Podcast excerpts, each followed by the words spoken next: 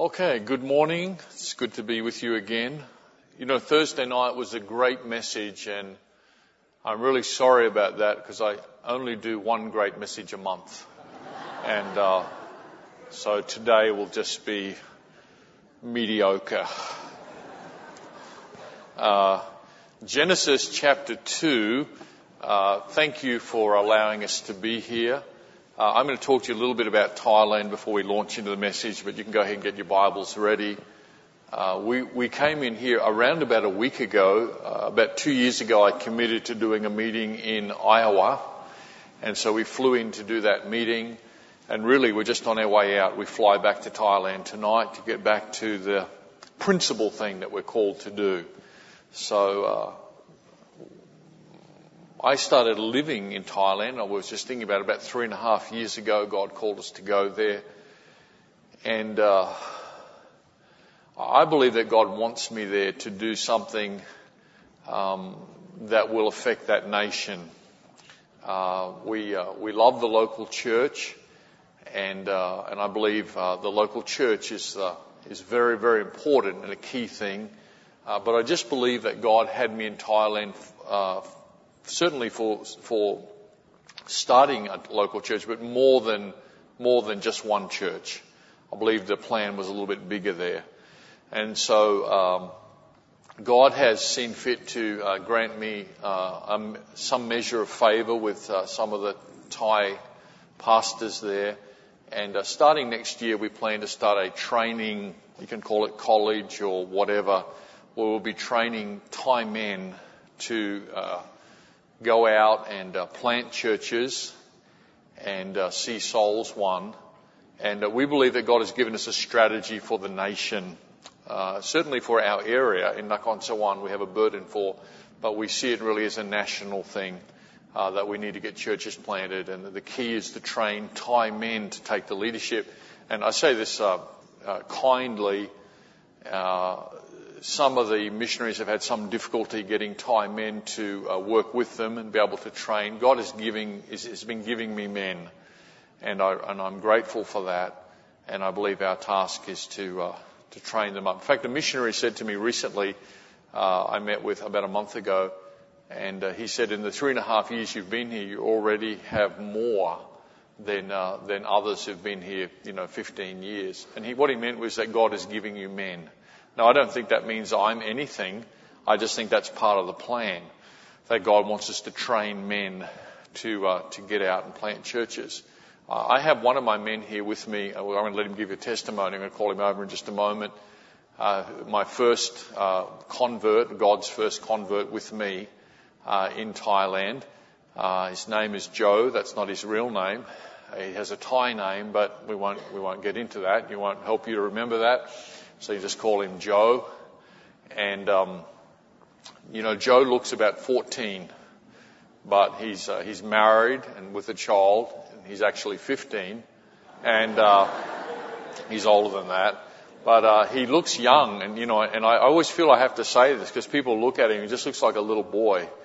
But he has endured already, and uh, more than many will have to endure Uh, in a lifetime. He stood for God. He's been tested. He stood beside me, and uh, he's allowed me to work with him and train him over the years. He's now training other men. Uh, he's uh, my principal right-hand man. He's my Joshua. Uh, he's my Elisha. He's my Timothy. He's the one that God has given me. So I, I'm blessed to have him. And uh, I tell people I have two begotten sons.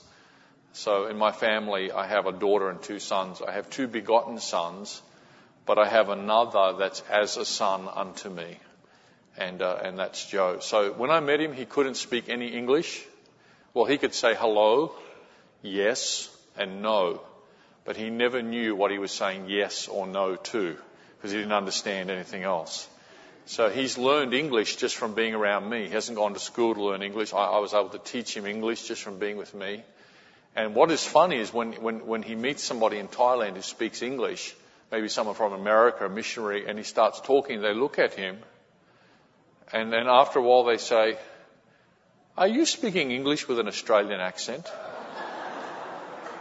And uh, and he, he, he does somewhat because he learned from me, which is not bad. As I said on Thursday night, Australian is the higher form of English. So it's okay. So I'm going to ask Joe to come. He's just going to give a testimony. He'll try to be as clear as, just be patient with his English. But um, he'll just give a word of testimony and say hello and all of that. So are you all wired up? Yeah, I think work. Just say something to me. Uh, hello. Hello, how are you? Okay. okay. okay.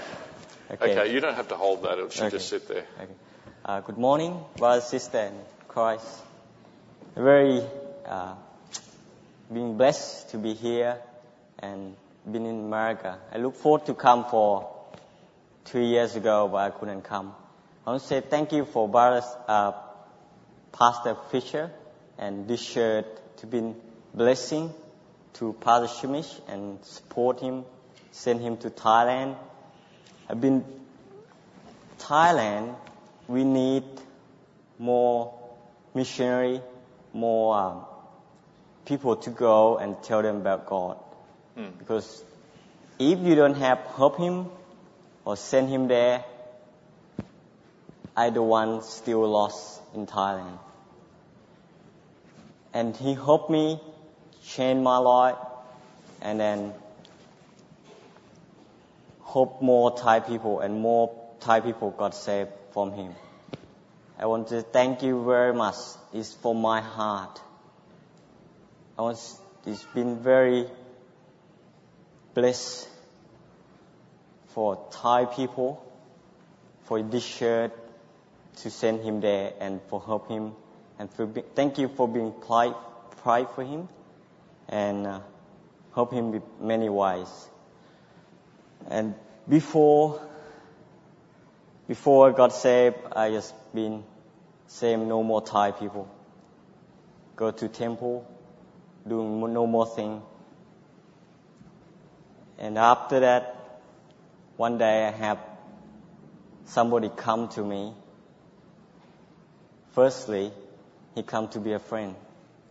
Mm. And then one day he give me a tract with Jesus Christ in the in the tract. And I say, no, no, no, I don't want it. I don't need that. He wouldn't take the track. He, no, no, I'm, no. I'm good enough.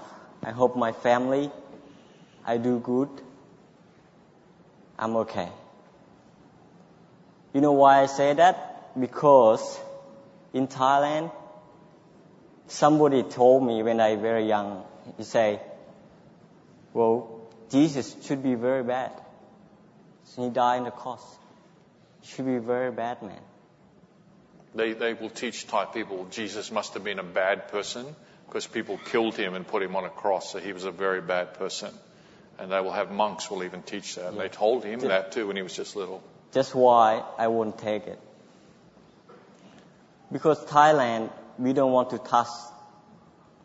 I mean, if we see somebody bad, we just walk over them. Don't help them. But that is not true. I'm telling you now, I need God. Doesn't matter how good we are, we need God. We can't live about God. And then two years after that, this is, I'm not sure it's a trick question or not. He said, Joe, I have very important thing to tell you. And I say, what? Just tell me. I'm not sure. In my in my heart, I say, is it, is it a trick question? You try to trick me? But I want to know what it is. And and he say, you sure you want to know this? I say, I think, mm. I say, I'm sure I want to know. And I work out after that. And then he told me, and he have like a, we call board, like a piece of uh, piece of plastic, and I had to use them because he couldn't understand the English. Because I speak so English I was drawing pictures and explaining the salvation story in pictures. About thirty percent, and he had to draw a picture for me to see what's going on. And he draw the the the the, the how God make the world, how God make people, how sin come to the world, and then we cut off from God. And then God so loved the world, He sent His own Son to die in the cross for our sin. Soon did I heard that, my heart just something, God speak in my heart. And we finished that. I asked Pastor, I say, how can I be Christian? How can I got saved? He said, well, you ready? You sure? Don't do for me. I hope you anyway. Don't do for me. I'm sure I'm not gonna do for you. I do for myself.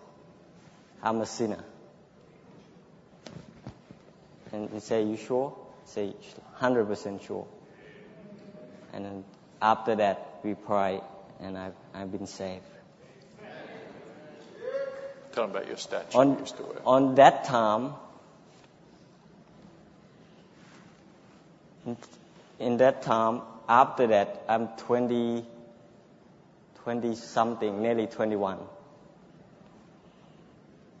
When, when, when the, the man or the boy on twenty-one, in Thailand, Buddhism, they have to be a, to become a monk in a temple, because because the father and mother expect you to do that, because they hope they can they can hold in your um,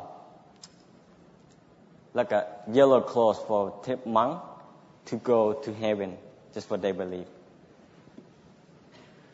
And then my father, he have only one son. He will expect me to do that for him. But I just got saved just before I do that. And he get everything ready. He have plan what he want to do. Get money ready. Everything ready for me to go to be a monk. Get elephant.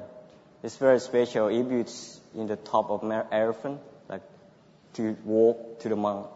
So his father had got an elephant ready to put him on, to take him to the temple, to celebrate his son was going to become a Buddhist monk, and that this was going to be earning merit for his father to go to heaven. That's how they think. And then he get everything ready. You see how he looked forward to that. He will expect that to be happening. And every day it's being closer and closer. I don't tell him yet. And I, and that day coming, are you ready? He asked me. I say, no. Why? I have something to tell you. I'm Christian. I believe in Jesus. I can't do this for you. I'm very sorry, but I love you. Nothing changed for me. Soon I tell that. He said, can you do? You Christian, but can you do? I said, I cannot do.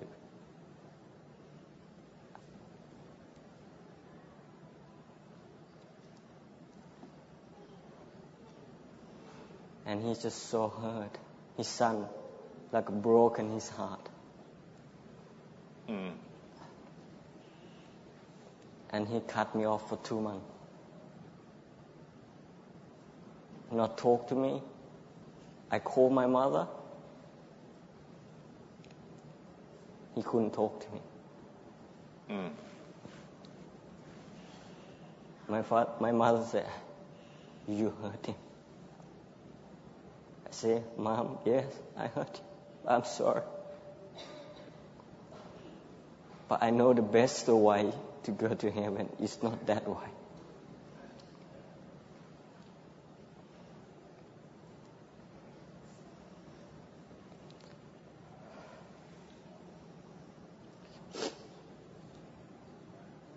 And then two months after, he cried. He said, Joe, I'm sorry what I cut you off, but I still love you. I've been praying. After that happened, I've been praying. I tell people in the church, please pray for me. I feel so hurt. My father's hurt. And the cry of God, we'll be back together again. And he understanding. And four or five months ago, his pastor had a chance, opportunity to talk to him about God. But he don't been saved yet.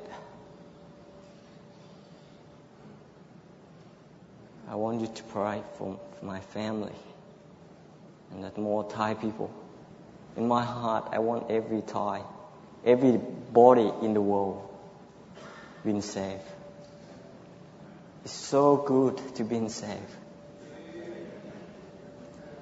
God changed my heart. I don't know where I'm going to be now if I'm not saved. I'm a bad boy. But God changed my life. A blessing. I'm very blessed to be with Pastor.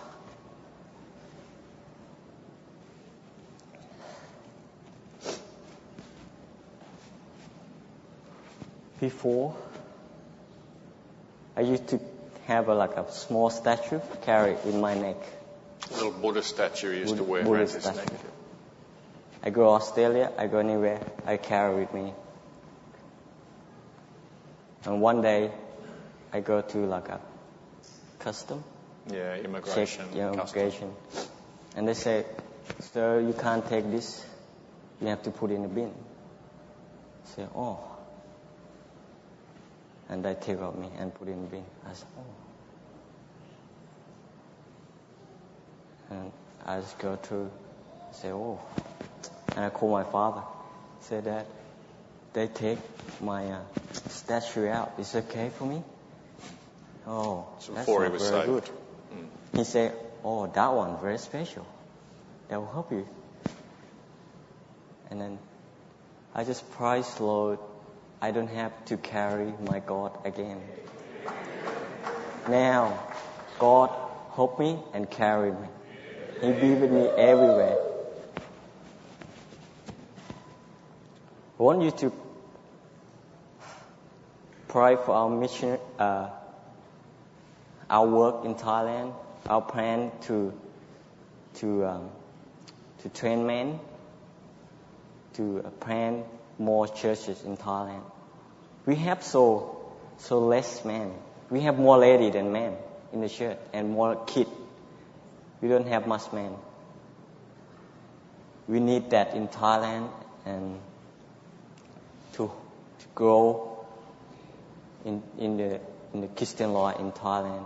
And more men to, to train and go out to start the churches in Thailand. Mm.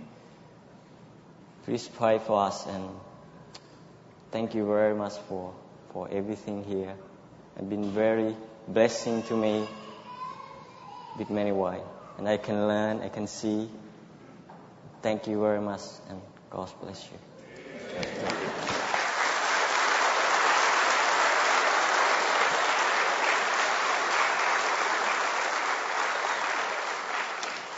All right. Okay. Well, thank you for uh, praying. For, if you want to pray for him, I think he would ask you, pray for your father, for sal- your father and mother for salvation. We were able to lead his mother's best friend to the Lord and baptize her. And and um, and she's now talking to his father and mother. But his father's very strong Buddhist. And um He, uh, you know, we really need God to do a work there, but I think he would ask you to pray for that. And pray for him. He bears a lot of burdens. He carries a lot of the weight of our ministry. And, uh, he now has other men under him that he's got to talk to. He's, he's passive. When you hear him talk English, he's quiet. When you see him in Thailand, he talks Thai. He tells them what to do. He's very, he's very knows what he's, uh, what he's doing. So, uh, thanks for praying for him and, and, uh, You know, we hope, I hope, we've had other people saved since Joe. We had a lady saved last night uh, while I was away. And uh, we, we have, other people have been saved. But I've said to people, look, if, if going to Thailand was only about him, I still would have gone. He's still worth it.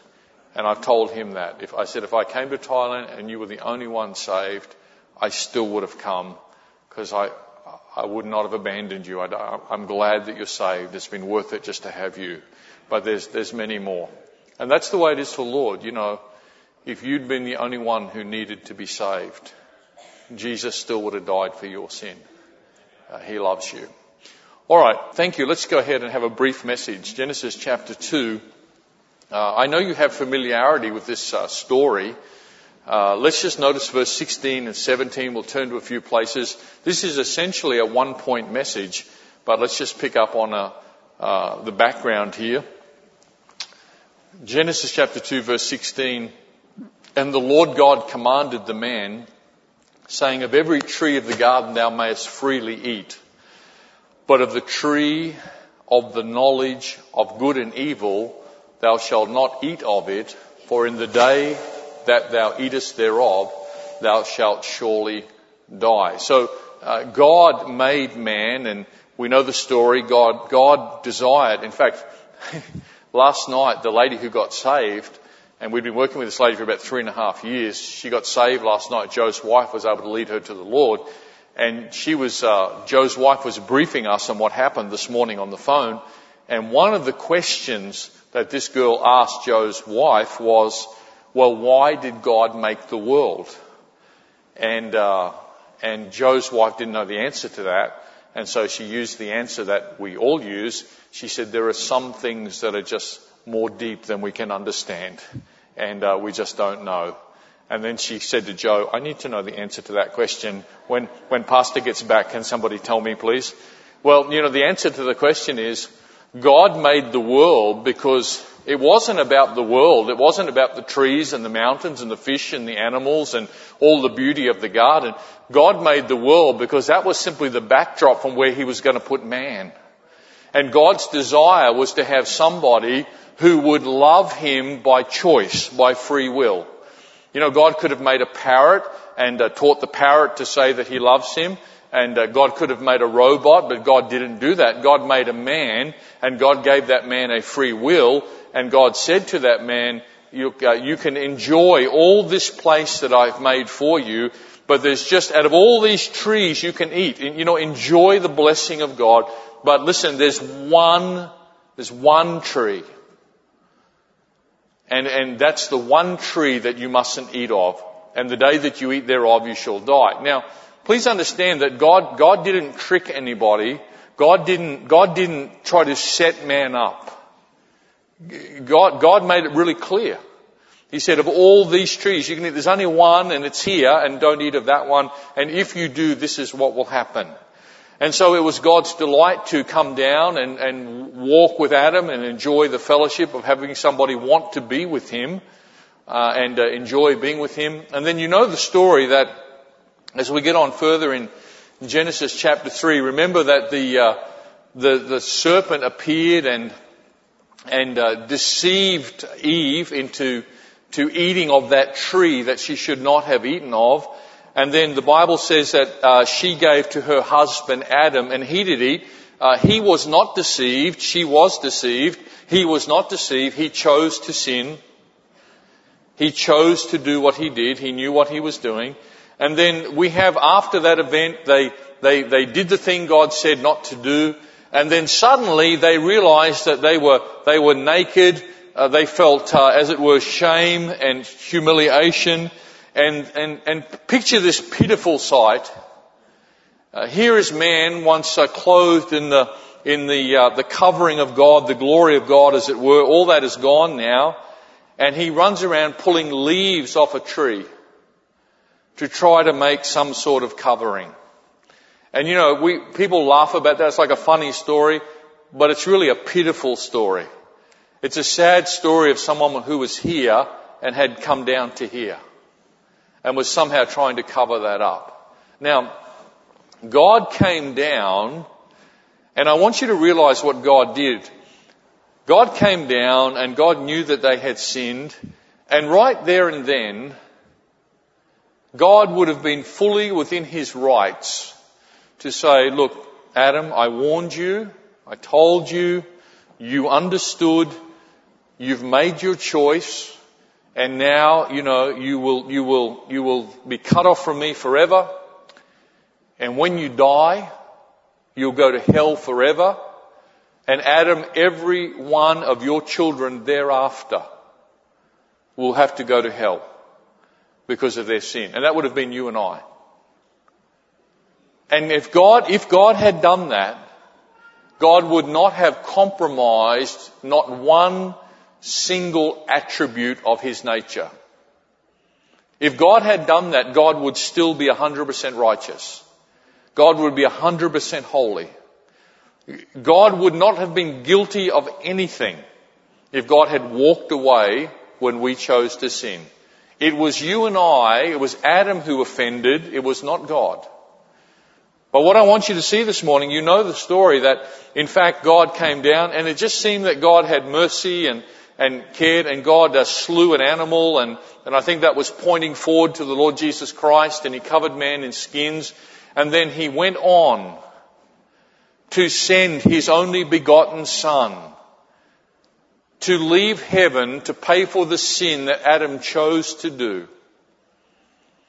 And he sent his only begotten Son who came down and voluntarily took on uh, flesh and lived as we lived and lived a sinless life and went to the cross and suffered more than is comprehensible and was then raised from the dead as an affirmation that God had accepted the payment for sin. And I'm trying to say to you this morning that if God had wanted to walk away and do none of that and not send his only begotten Son, nobody could have accused God of anything. God had not failed. We failed. We sinned. We chose. We went on the road of rebellion. We decided that we would listen to the serpent and not listen to God. We thought we knew better than God. We made our choice. We were entitled to the full consequences of our choice. But God did what he didn't have to do. And he provided a way for us to be saved. He did what he didn't have to do. Now I want you to look in Genesis chapter number fifteen. We go into Genesis chapter number fifteen, and God is working with Abram. And you know the story. God has asked Abraham to come out and to uh, journey with him to a place that he knows not. And God is working with Abram, and of course we understand in the narrative we're explained Abraham is elderly, his wife is elderly, he has no children, and God says, yet I'm going to work in an amazing way, and Abram, I'm going to make you a, an heir of many nations, well, many people will come out of you and you'll be a great nation, and I'm going to bless you. And uh, God uh, tells Abraham this, and in Genesis chapter number fifteen, if you look around about, uh, around about verse five, uh, Abraham looks up to the heavens and sees the stars, and God says, you know, this is, this is, this is what it'll be like for your children and their children who come. It'll be, there'll be so many. It'll be like the number of the stars in the heavens. And the Bible says in verse six that he believed in the Lord and it counted to him for righteousness. And God made, so God was making a promise A promise to Abraham of what he was going to do, how he was going to bless him. Now, the next thing Abraham does, he does what was probably normal and cultural to do, is that uh, he, uh, he he takes an heifer of three years old and a goat and a ram, it's in verse number nine, and a turtle dove and a pigeon, and he takes these and he divides them in the midst, and he puts one piece on one side and one piece on the other side. So he has these animals, apart from the birds, that he's he's cut in half and he puts them either side. And here's what's going to happen. This is the process by which Abraham and God are going to enter into an agreement. So as they walk together, they're going to walk together. This is what this is being set up for, that they're going to walk together through the divided pieces. And as the two, as two walk between the divided pieces and come out the other side, you have solidified your covenant. You have agreed to it. You, this was a way of making a public demonstration of a binding agreement, a covenant. And the covenant is this, that, that God is going to bless Abraham and give him many children. So Abraham lays out all the pieces, and Abraham's waiting. And here's what happens. God doesn't come. And Abraham's waiting and waiting. He's waiting for God to come, so they're going to walk through the pieces together. And God doesn't come. but after Abraham falls asleep, when he's asleep, in verse number seventeen of chapter fifteen, it says, "And came to pass that when the sun went down and it was dark, behold, a smoking furnace and a burning lamp that passed between those pieces." Now you'll notice in verse twelve that God had allowed Abraham to go into a deep sleep. And then it was when Abraham was in a deep sleep that this uh, furnace and lamp passed between the pieces. Now, the the the uh, smoking furnace and the burning lamp of verse seventeen, that's God. That's God coming between the pieces. Now you'll notice he didn't walk through with Abraham. And there's a reason for that. Here's what God is saying. Abraham, I'm making a promise to you. I'm covenanting an agreement to you. I'm going to do this. It's between you and I. But I'm going to make the whole agreement dependent on me and not dependent on you. See, if we go through together, we make an agreement with each other. You do your part and I do my part. But Abraham, you probably won't do your part. So I'm going to go through and I'm going to make the whole thing hinge on me and my goodness and nothing on you. Does that make sense? Do you follow that? God is saying, I'm going to bear the burden of making the promise come true. Now, God didn't have to do that. God, God could have, God could have said, I'm going to make an agreement with you, Abraham, as long as you do your part. And your part isn't much. I'll handle the miracles. I'll handle the blessing. I'll bring the child. I'll increase them. I'll bring the multitudes of peoples that will become the great nation. I'll do all that. Abraham, you just stay faithful and walk with me. That's all you have to do. But if God had done that and Abraham did not do his part, it would break the agreement. So God said, no, no, I'm going to do what I don't have to do, and I'm going to bear the whole burden of this thing. Whether you do or whether you don't do, I'll do anyway. God did what he didn't have to do, but God did it. Marriage, by the way, is somewhat supposed to be that. Marriage is not an agreement. I will if you will. Marriage is a commitment before God that says, I will, even if she doesn't. And she's saying, I will, even if he doesn't. An agreement is conditional. You do, and then I will. But a commitment says, I will, whether you do or not. And marriage is not an agreement. Marriage is a commitment before God. So God does what he didn't have to do. Now, there are, there are other examples in the Bible, which we will not go to, that would illustrate the truth that God, God, the nature, the heart of God is to not just limit himself to what he has to do. Not just, not just say this, this, God always goes beyond. God does things he doesn't have to do, but he does them. Now look at, uh, I want, I want you to give you a New Testament example. Look in Luke chapter nineteen, Luke chapter nineteen, and we've noticed the thought that God does what he doesn't have to do. I want you to look in Luke chapter nineteen, and this will be a familiar story to, to anyone who knows their Bible a little bit. This is a story about Zacchaeus. And uh, Zacchaeus is uh, in Jericho, Luke chapter nineteen from verse one. Jesus is coming through. And remember, you know, you know the Sunday school, you, you learnt this if you went to Sunday school. Uh, because uh, Zacchaeus is just a little man, he climbs a tree, verse number four, and Jesus comes and looks up and sees him and says, you know, I'm going to come to your house. And he comes and he eats with Zacchaeus and no doubt talks and shares. And it's verse eight I want you to notice. In verse eight, and I want you to picture that you were there. Now you understand that Zacchaeus is a is a, uh, a publican. He, he collects taxes for the oppressors. And, you know, he's not beyond adding a little bit for himself. That's what they did. And so he, he stands up in verse number eight. Zacchaeus stood, Luke nineteen verse eight, and said unto the Lord, Behold, Lord. Now notice this. Imagine if someone leapt up in the church and said this this morning. Behold, Lord, the half, fifty percent, the half of my goods I give to the poor.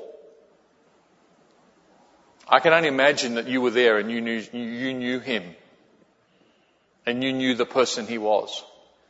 And he stands up and he says, he says, you know, Lord Jesus, the half of what I have, I give to the poor. And he says it publicly and everybody hears it. And some people would have went, oh, he has a lot. And then he goes on to say, and if I have taken anything from any man by false accusation, I restored him fourfold. Now, Jesus goes on to affirm his salvation in verse number nine. But please understand this.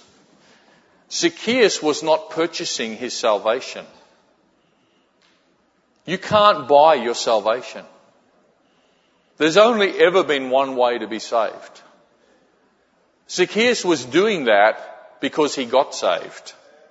He wasn't doing that to get salvation. The Bible tells us that that, that salvation is a gift of God. It, it isn't by the things we do. It's gifted to us by God. You can't buy salvation. You certainly don't deserve salvation. It's gifted to you. For God so loved the world, he gave his only begotten Son. God has gifted you salvation. But Zacchaeus stands up, and may I use this phrase, he did what he didn't have to do. He went further. And he didn't, he's, first of all, he said, half of my goods I give to the poor. And sometimes I think we should just, and this is a side track, but we should just revisit a little bit. Uh, these are, to me, these are the Bible verses we've cut out, but we haven't cut out. And they're the verses that pertain to the poor. And there's many of them. It just seems that God has a heart for the poor, and we shouldn't neglect that. So he says, half I give to the poor. But then he says, and by the way, if I've cheated anyone before, I'm not going to just give them back what I took. I'll multiply it by four. He did what he didn't have to do. Now, you know today why we're not like that? This is what most people would have done today. Most people would have been glad to be saved, and when somebody said to them, but what about the people you cheated before? You know what their answer would have been? It's under the blood. It's under the blood.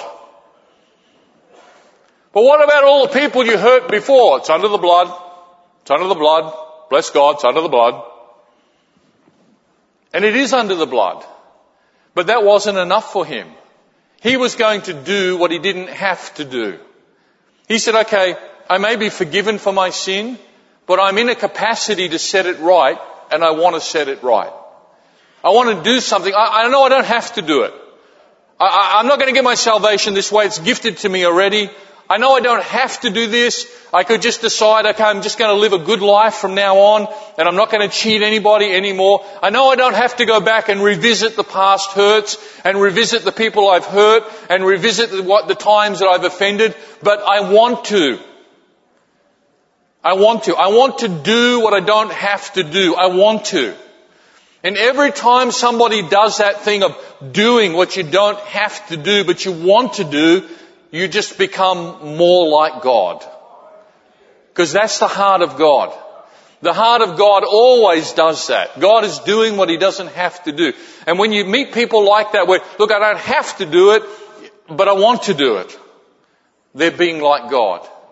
You know, I, I have a fellow from uh, here, a, an American from another state, a good man who's going to come and Uh, work with us. He believed God wants him to do that. He'll probably get to us in a, maybe a year or a year and a half, depending on how things go. And uh, he's visited me, and he put together a, a presentation And he said, he said, Brother Shem, I'm just going to send you my presentation, the outline, the script. I'm still working on a presentation. He said, I'm going to send you the script so you can check it, tell me if anything's not right. And in the script, you know, very, very, and I don't think he'll mind me sharing this with you. In the script, very close to the beginning is, uh, Thailand is a place of fornication and abominations. It is a modern day Sodom and Gomorrah. And, and, and there's all this, and I called him up. I read that and I, and I called him up and I said, Brother Jeff, I, I wouldn't say that. I said, I don't think there's any gain in you going around America telling people about the immorality of Thailand. I said, because, Jeff, respectfully, I've learned something about people. When people think a place is like an immoral place or an unclean place or a place of fornication and immoral sin, they don't want to help that place. They shun it. And that's happened to places in America. And that's one of the reasons that you're going to struggle until you see those places as a mission field and not the enemy. You're going to have troubles. We, we don't have enemies. We're supposed to reach the whole world. That is a very inclusive statement. So we're not supposed to say they're the enemy. That's, that's the problem, brethren. The problem is those people think we hate them. Something's got very twisted in the whole journey. And you're not going to win them by getting the upper hand in the media or by, you know, the empowerment of Fox News Channel. Or that's, that's not the way you're going to win it. You have to reach people for Christ. And when they get saved, they change. Lepers can't cleanse themselves. They need to be touched and they get cleansed. But we're asking the lepers to clean up themselves, but nobody's touching them. And I said, brother, I said, I just, I would not go round America saying those things. I said, I said, number one, it is not an accurate portrayal of Thailand as a whole. I said, no, number two, it's unfair to Thai people to characterize them that way. See, here's the difficulty I have. A whole lot of people, and I'll just say this as blunt as I can say it, a whole, a whole lot of people have taken trips to Thailand for immoral reasons. People in this country and probably people in this church this morning. And, and, and the military has used Thailand as a place to pull up the ships and offload the troops to have an immoral time. And when Thailand was somewhat of a backward nation and the Vietnam War was taking place, places in Thailand became a place to rest the troops and have a little bit of fun. And I'm saying to you that, that, that the, the immorality that has now become so famous has been brought about from the very people condemning those people. And can you understand, I have a little bit of a problem with that. I love Thai people. And I kind of hate it when people treat Thai people that way. That that's how you think of Thai people. So if you've been one of the people who did a little military trip sometime to Thailand and just, you know, had a little bit of fun, or you've been one of the people who've taken a trip there for those reasons, or you know somebody in your family who has, or you know somebody else, then why don't you do something to help the people in Thailand get saved? Now maybe tonight, maybe this morning you're saved and you say that was in my past. Well, maybe it was in your past. It's under the blood. It's under the blood. I got it. Well, why don't you do what you don't have to do and try to make some things right that you did wrong before? You say, Brother Shemish, those sins are forgiven. Yes, they are forgiven. I know that. But why don't you be like Zacchaeus and say, I won't just stop there and just say, okay, okay, it's under the blood. It's under the blood. Why don't you do what you don't have to do and take on the heart of God? Instead of, instead of just saying, well, you know, looking down on those people, I've met it, I've met people in Australia like that that say, oh yeah, I know about that place. A very prominent preacher said to me just recently, you know, we all know about the immorality of Thailand. And it's almost like you want me to apologize for being a missionary to Thailand. It's almost like you want me to feel embarrassed that I'm laboring in a place like that. You know, this fellow said in his presentation, prostitution is legal in Thailand. Da, da, da. And I called him, I said, I said, brother, prostitution is illegal everywhere in Thailand. Prostitution is legal some places in America and Australia. So don't go running around the place telling everybody about this and, and, and, you know, shunning the Thai people because of the immorality that we've created amongst them. I mean, we ought to feel sick in our stomach that, that we've ever, you know, our countries have been a part of that, that we've created that problem. And we ought to decide that, well, I need to do something about that. Why don't you care about those people? Why don't you get a, why don't you get a burden? You say, well, it's under the blood, it's under the blood. Yeah, it's under the blood. Do what you don't have to do. And try to make some things right in the past. And maybe there's some other things this morning that you're thinking of and, and, and, and you know, you praise God this morning, you've been forgiven for your sin. And, it, and it's true, the, the wonder of wonders is that when we get saved, all the sin of the past is forgiven and washed clean by the spotless blood of the Lamb of God, Jesus Christ. And all our present sin. But here's the wonder of wonders, that God has even made atonement and forgiveness for your future sin. Now, how could that be? You realize when God saved you, He knew you were not going to stop sinning. Now, you might have changed and you should have. But I don't think anyone would stand up and say, I'm sinless and sin-free and I never sinned again. God, God has made provision for that. And yes, it's true. Our sin is forgiven.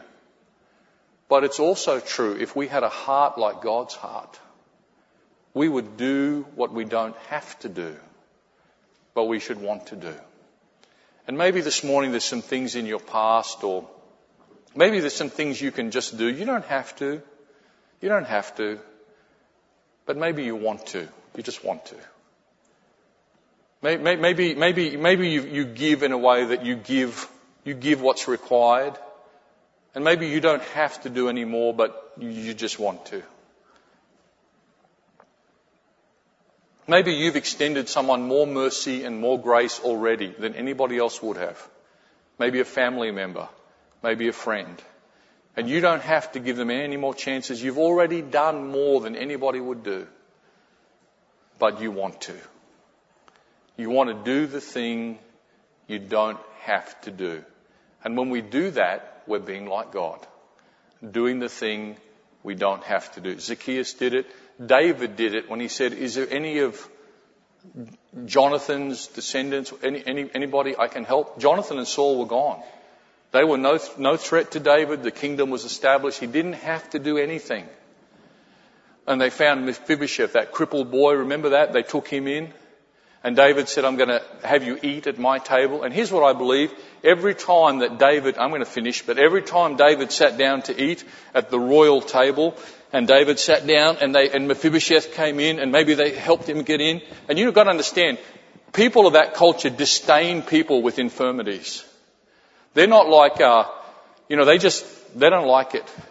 It's imperfection, infirmities. And Mephibosheth comes in all crippled, or they carried him in. And David watches and he sees that, and he's just, and it must have happened again and again and again.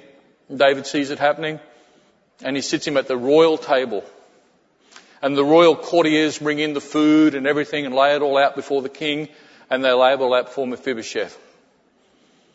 And David's watching the people who have privileged jobs in the palace serve the cripple boy, who had no claim to anything, who could have been left alone, and there would have been no sin.